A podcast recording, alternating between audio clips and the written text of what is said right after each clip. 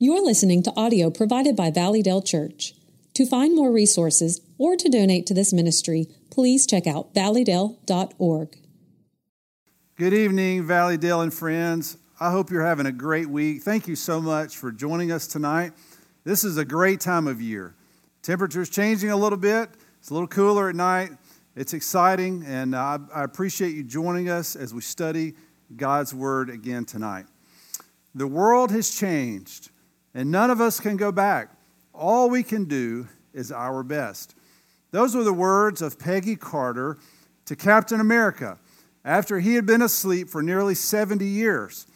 The captain woke up and was not sure where he was. What time was it? What year was it? So much had changed. There was a, a radio over in the corner that was broadcasting a baseball game. And he, as he listened to it, he, he recognized it because he had been at that game in May of 1941, so he was not sure what was happening. He went outside into modern New York City, and things, of course, looked different to him. And he was finally told that he had been asleep for nearly 70 years. And think of all that had changed in 70 years. There was no longer a World War II. Uh, the internet was here. Cell phones are here. So much had, had changed. The woman that he loved, Peggy Carter, had, had, was still alive, but she had lived a full life. And, and, and his good friend Bucky, he thought was dead. So much has changed. And yet, Captain could not go back in time. He had to adjust to a new reality, a brand new world. And I wonder how many of us, are there times in our life, maybe some of you even now would say, I, I would love to just go back to another day. I'd love to go back to the good old days. Whether it was pre COVID or at some point further in the past, you'd say, I'd love to go back to a time where it was simpler. Life was not as busy. There was no worldwide pandemic, and there was more harmony in the world. I mean, how many times have you heard in the last few months someone say, uh, you know, I can't wait till things return to normal? And yet we understand that now it's really a new normal, and we just have to adjust and get used to that. And the same can happen in our lives spiritually. We can have some experience with God in the past, although it's very real and significant at the time, and we expect God to work the same way in the present. And when He does not, for whatever reason, we can get frustrated. And maybe that's where some of you are tonight. You feel stuck in your, in your spiritual life, and you're not really sure of the path forward. And so you look back and you think, well, God did this in this way so many years ago, or even a few months ago. Why is He, why is he not doing that, that now? And so you feel stuck. Today we want to talk about how does God work and how do we perceive His work? Remember what Jesus said? My Father is working until now, and I am working, He said. John 5 17.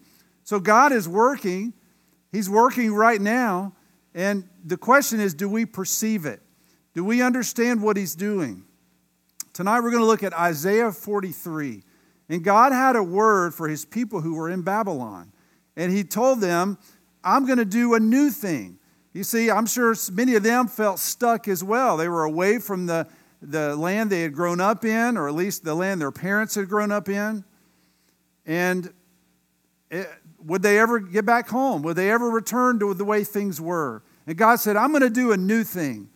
And then God went and told them how he would do it. And so I want you to turn to Isaiah 43. And we're going to look at the new thing God did in their life. And I just believe God wants to do a new thing in your life and in the life of our church. So let's talk about that. Isaiah chapter 43. Isaiah is the fourth longest book in the Bible, 66 chapters. And there's a lot happening. It really divides up into two major sections. The first one is Isaiah chapters 1 through 39, and it talks about the need for God's people to repent. And then the second half is chapters 40 through 66, and is on really the restoration of God's people and the glory of God. The author, as far as we know, was the prophet Isaiah. And he lived in Jerusalem and ministered in Jerusalem and to the people of Judah. Now, he became a prophet around 740 or 739 BC. So he would have ministered for about 60 years. And God spoke many wonderful things through him. And as chapter 40 begins, the first word is comfort. God had comfort for his people. Now, he, he, he pled with them to repent in, in the, the early part of the book. He even said in the first chapter, you know, come now, will you, let, let's reason together. You know, though your sins are like scarlet, they will be as white as snow. God still offered forgiveness, but his people chose to rebel against him. And because of that, God had to punish them because he's a holy God. And so he sent them into captivity into Babylon. And then after 70 years, they would come out. And that's our story catches God's people in Babylon. They're in, they're away from the promised land. They're there being disciplined by God, and they're in sort of an in between stage. If they look to their history, they had a wonderful history. They had kings like David and, and Solomon, and there was prosperity. They had the history of Moses and Joshua and, and, and uh, Samuel, so many wonderful, godly leaders. And the question was what would happen moving forward? Would they return to God? Would they worship Him? Would they return to Jerusalem and rebuild the temple and, and worship Him and offer sacrifices to Him? Or would they continue to rebel against Him? And so God addresses his, the readers in chapter 43. And He tells them, Fear not. You know, even though you're in captivity, I'm still with you. I will be with you. Though you, you go through the fire, it's not going to burn you. I, I'm with you. And he, he, he goes on to tell them that they still belong to him and that he had a future for them. And so you go down to verse 14 of chapter 43. He says, Thus says the Lord, your Redeemer, the Holy One of Israel, for your sake I send to Babylon and, and bring them all down as fugitives, even the Chaldeans and the ships in which they rejoice. And so Babylon was a world power, and they had come on the scene and through three different waves of attacks. They destroyed Jerusalem, they burned the temple, they brought many of the young and, and influential from there back to Babylon so they could, they could help their empire. But God says, I'm going to remove them. Although they are a world power, I will remove them. And, and the ships in which they rejoice and they take pride in, in the Euphrates River and even down in the Persian Gulf, they're going to they're going to flee in those ships as fugitives would. They're going to be on the run. And that would happen in the year 539 when Cyrus, the king of the Medo Persian Empire, would basically take Babylon without hardly any resistance.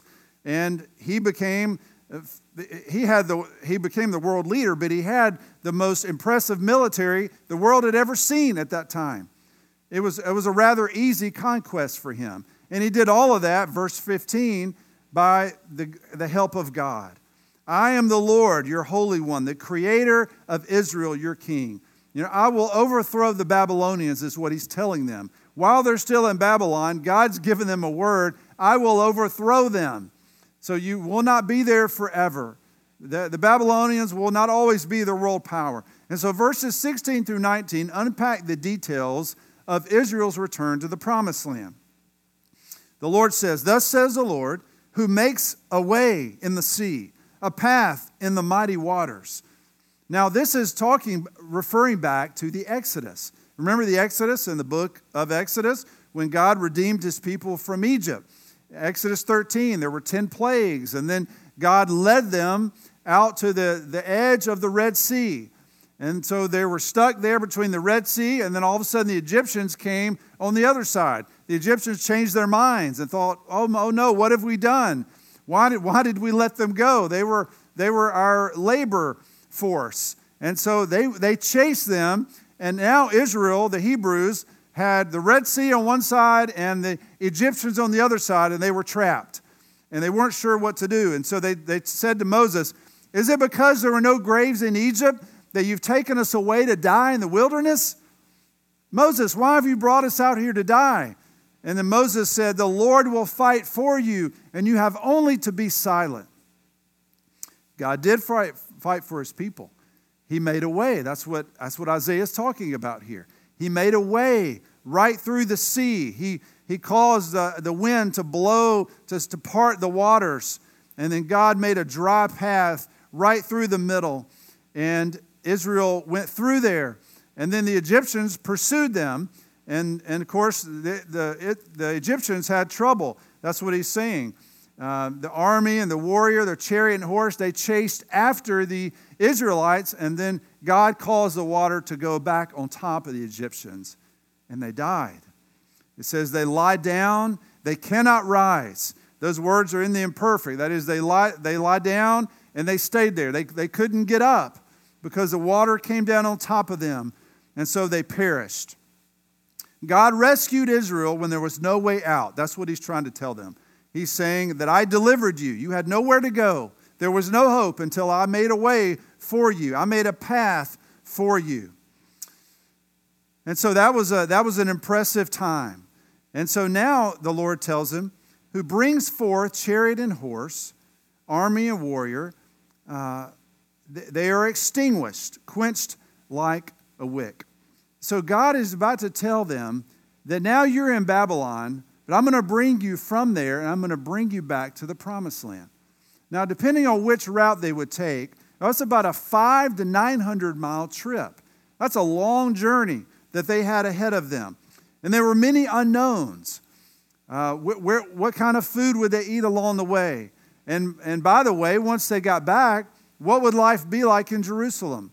The temple had been burned, the city had been practically destroyed. What were they going back to? What kind of work would they do? Where would they live? All of these questions that they didn't have answers to. That, these are the kind of things they, were, they had to be thinking about. Yet, God said He would do something amazing. And now, as significant as the Exodus event was, it's, it's very surprising to read the next verse. Look, look at at verse 18.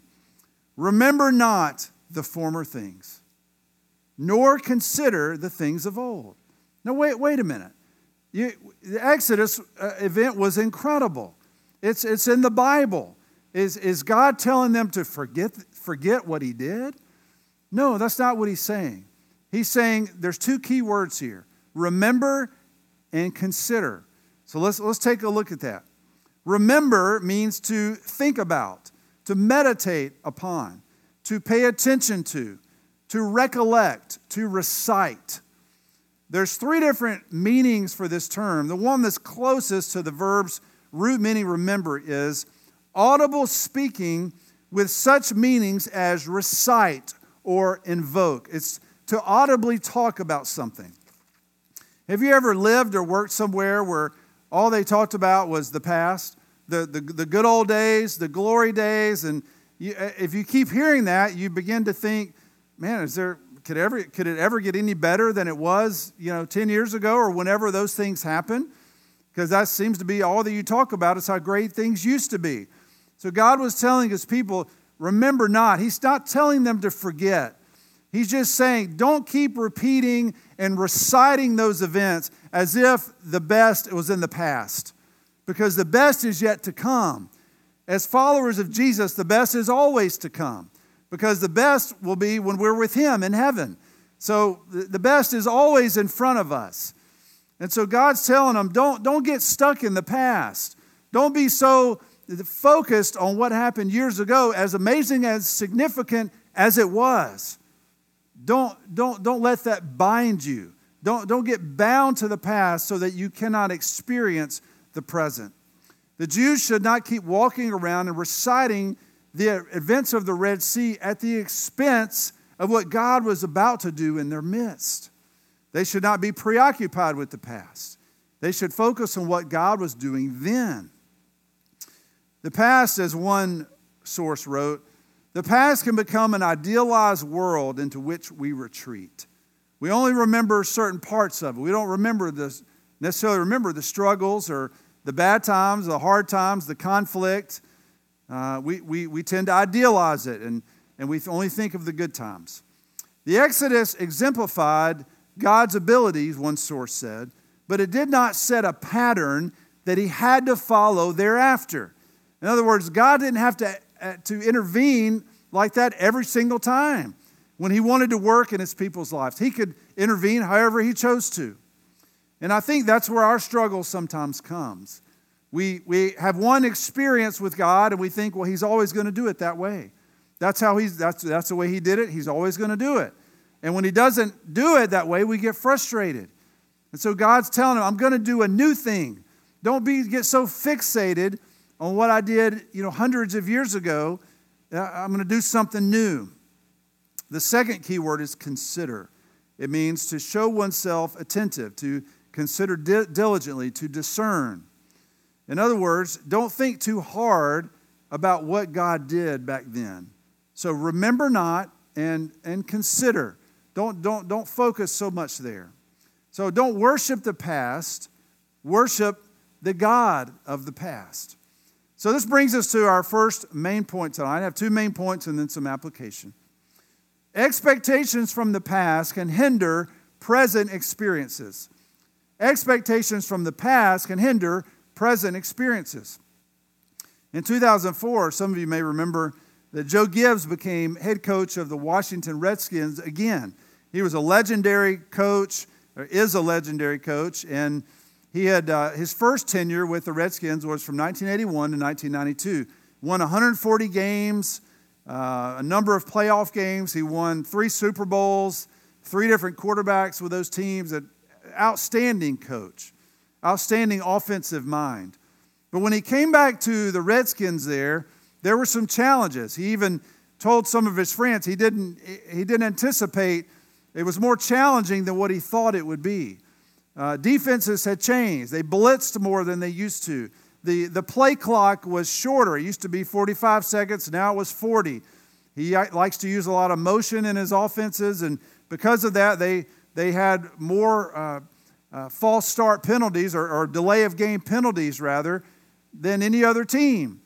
And so his past experience hindered his present uh, job. And so he had to adjust. And he did that. He did adjust, he did change, and they had they made the playoffs the second year. But it, it was it was challenging at first. And so the question is, are you adjusting spiritually right now? Or are you just waiting for things to go back to normal? The things the way they were six months ago? Or are you adjusting? Are you asking, you know, God, what is it? What is the new thing that you want to do in my life right now? What is the new thing that you want to do in our church? What is the new thing you want to do in our neighborhood? Uh, you see, God, God is working. Uh, are we expecting Him to work like He did six months ago? Or are we looking forward to God, whatever you want to do? I'm, I'm willing to listen. I'm willing to obey. I'm willing to adapt. Our next point comes in verse 19.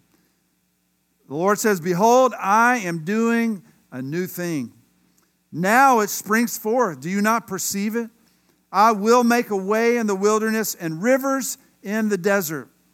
I'm doing a new thing, something totally new, something completely different. The new thing had two parts to it. First was God's deliverance of Israel from Babylon back to Jerusalem. But the second part is they were to worship him. In chapter 2, it says, And many people shall come, this is the first part of verse 3, and say, Come, let us go up to the mountain of the Lord, to the house of the God of Jacob, that he may teach us his ways, and that we may walk in his paths. You see, God was going to deliver them, but it was in order that they would worship him. And that's a great picture of salvation. God saves us not so we can keep doing what we want to do, so that we can worship him. That's what the Father is seeking. He's seeking worshipers. And so God's saying, I will deliver you, but come back and worship me. That's what He wants. He wants us to worship Him, to seek Him. So He says, I'm going to do a new thing. And He says, Now it springs forth. Do you not perceive it? Do you not is a question that expects a positive response. In other words, yes, that, that would be the appropriate response. Yes, yes, I, I perceive it. Uh, perceive also means to distinguish. Yes, I can distinguish it. I can distinguish what you're doing, God, in the midst of Babylon, in the midst of this secular world that we live in. It's clear to me what, what you're doing. And the point was, you won't be able to miss it. That's what he's saying. He's like, I'm going to do something in your midst. You won't be able to miss it. It will be so crystal clear that it, that is God's work. Several months ago, uh, end of May, we reseeded our front yard with Bermuda grass. And um, we put it in the, put it in the ground, and And I thought it would come up quicker than it did, so I began to get a little frustrated, discouraged, and, I, and finally I would see some green things come up, but I, they were weeds, and I began thinking, oh, I've put all this time into this, and, we've invested, and, and, and all I'm seeing is weeds. And, and finally one day, Courtney said, no, no, no, I see some here, and oh, but there's some over here, and it was actually the grass that we wanted to see. And it was, it was springing forth. It was there. I, I just had not seen much of it yet. And it was already in motion. It was growing. It was coming up. I, I, I was just too focused on the weeds. And so God is saying, Do you not perceive it? I'm doing a new thing. It's already in motion. And I, you just, can you, not, can you not tell it? Can you not see it? I, I'm already doing it. And this was a word, have been a word of hope, a word of encouragement to his people. You will not always be in captivity in Babylon. He had told them, Jeremiah 25, that they would be there for 70 years and then they would be released. And so he, this was a word of encouragement. Yeah, I, I'm going to bring you back. You're not going to be stuck there forever. And the last part of verse, um, of verse 19 tells us that um, how is God's going to do this? He said, I will make a way in the wilderness and rivers in the desert. Now, you don't typically have rivers in the desert. The desert is a dry, hot place. Before the Red Sea, the, the water was a barrier. They were stuck there until God made a way. But now, as one source said, this water would be a blessing. You, you, you want to have water in the wilderness or in the desert because you, you're thirsty. And God says, I, I, I will make, I'll make a highway, I'll make a way right through that dry, dusty desert place. I'll make a path for you. He's saying this new Exodus would look different, but it will be every bit as miraculous as the one before. You're not coming out of Egypt, you're coming out of Babylon. You're not going to go through the Red Sea, you're going to go through a desert. But I'll, just as I made a way, God is saying, through the Red Sea. I will make a way through the desert. You will have water. I will meet every need that you have. And the journey would take at least four months. But God is saying, I will make a way. It's a promise. I will make a way. I will bring you back. I will teach you. I'm not going to leave you, I'm not going to forsake you. This new thing would not make the Jews forget about the Exodus. No, because they could read about it. They're not going to forget about it. This is, it would just broaden their view of God. And they would realize more and more how awesome He really is, and how powerful He really is, and how they should worship Him. Here's our second point a new miracle does not require old methodology. A new miracle does not require old methodology. See, God's method of deliverance in Babylon was completely different than what He did in Israel. God's, God's power or God's path forward for you may be completely different than what He did years ago. He may be doing a new thing in your life right now. And you may be, you may be missing it because you're looking for something back here. But it's already sprouting forth, it's growing. He's working. And, and maybe you just haven't seen it, but He's working. And maybe, maybe eh, He's wanting you to focus on reaching your neighborhood because maybe you're not traveling as much as you did before, and you're home more, and, and, and you're there, and, and, and God wants you to begin a new life group in your neighborhood, or He wants you to begin gospel conversations with your neighbors, or He's waiting on you to, now's the time where you can commit to that mission trip next year. Hopefully, we'll be able to go. And, and now's the time to make that commitment of, yes, God, I, am going to go. I, I, I believe you're sovereign. And so God's doing a new thing. And God's doing a new thing in our church. And we, we, we realize now we, we, we want to equip you to live on mission for Jesus Christ during the week instead of uh, doing attractional things here. So we always want to want to have you here. Now we want to, we want we understand your life is out there, and we want to equip you to live on mission while you're there. See, God's doing a new thing here. He's doing a new thing in your life. The great news is we're not going to miss it. All right. It, it, the, the Jews would not miss the opportunity to go back to Israel, to Jerusalem, unless they just didn't want to go. No, God, God would make it clear. They, they, would, they would certainly know what, what to do.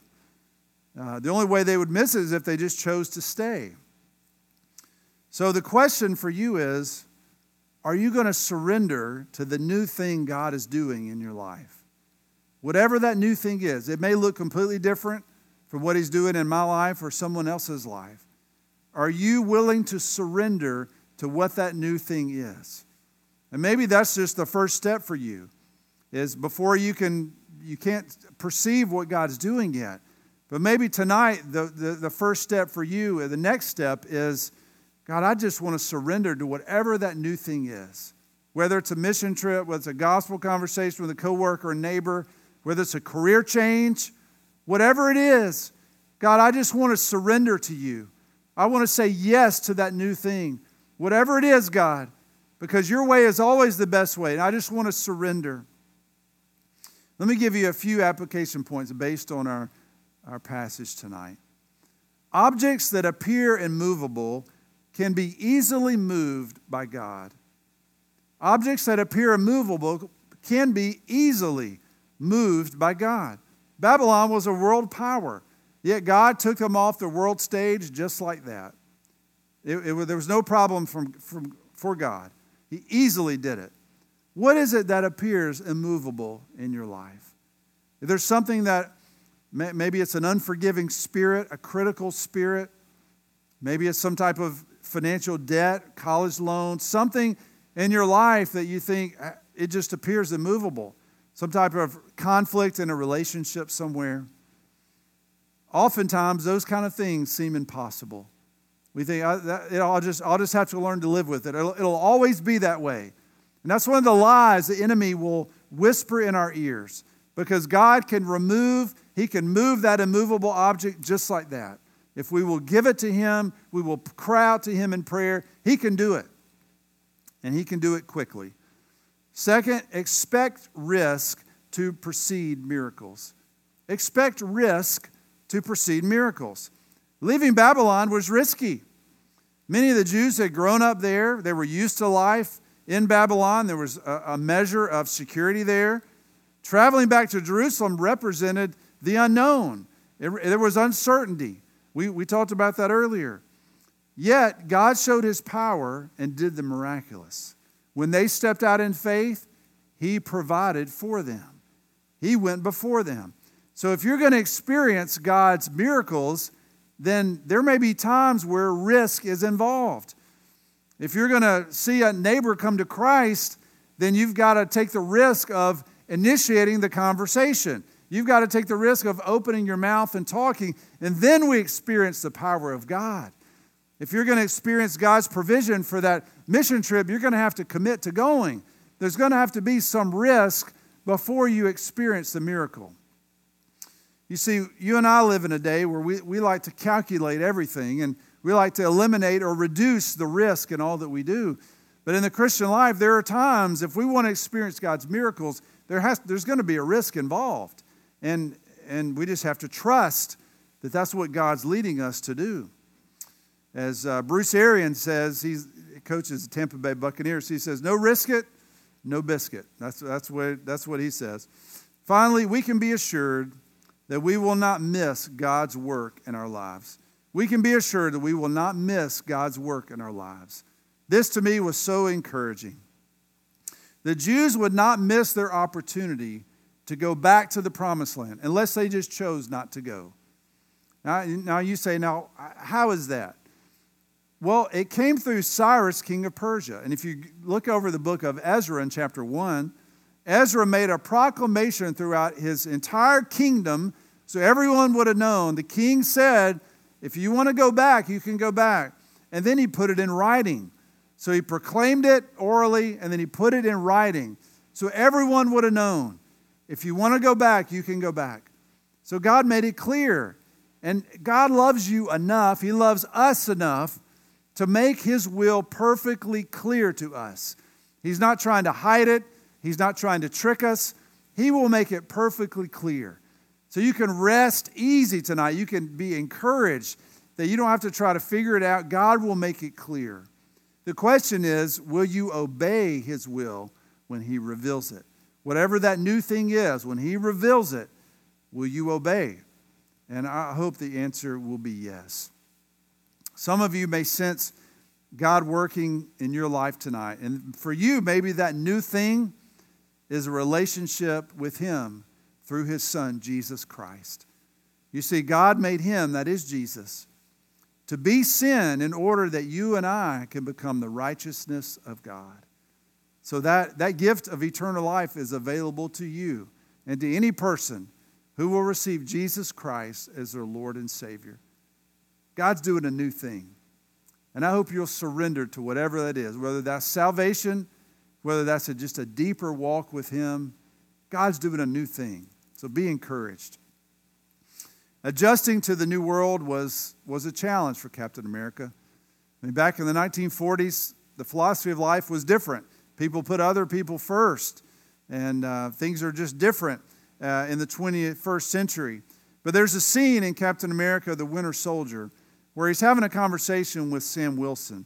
And Sam asked him, You must miss the good old days. And the captain said, Things aren't so bad. Food's a lot better. Used to boil everything.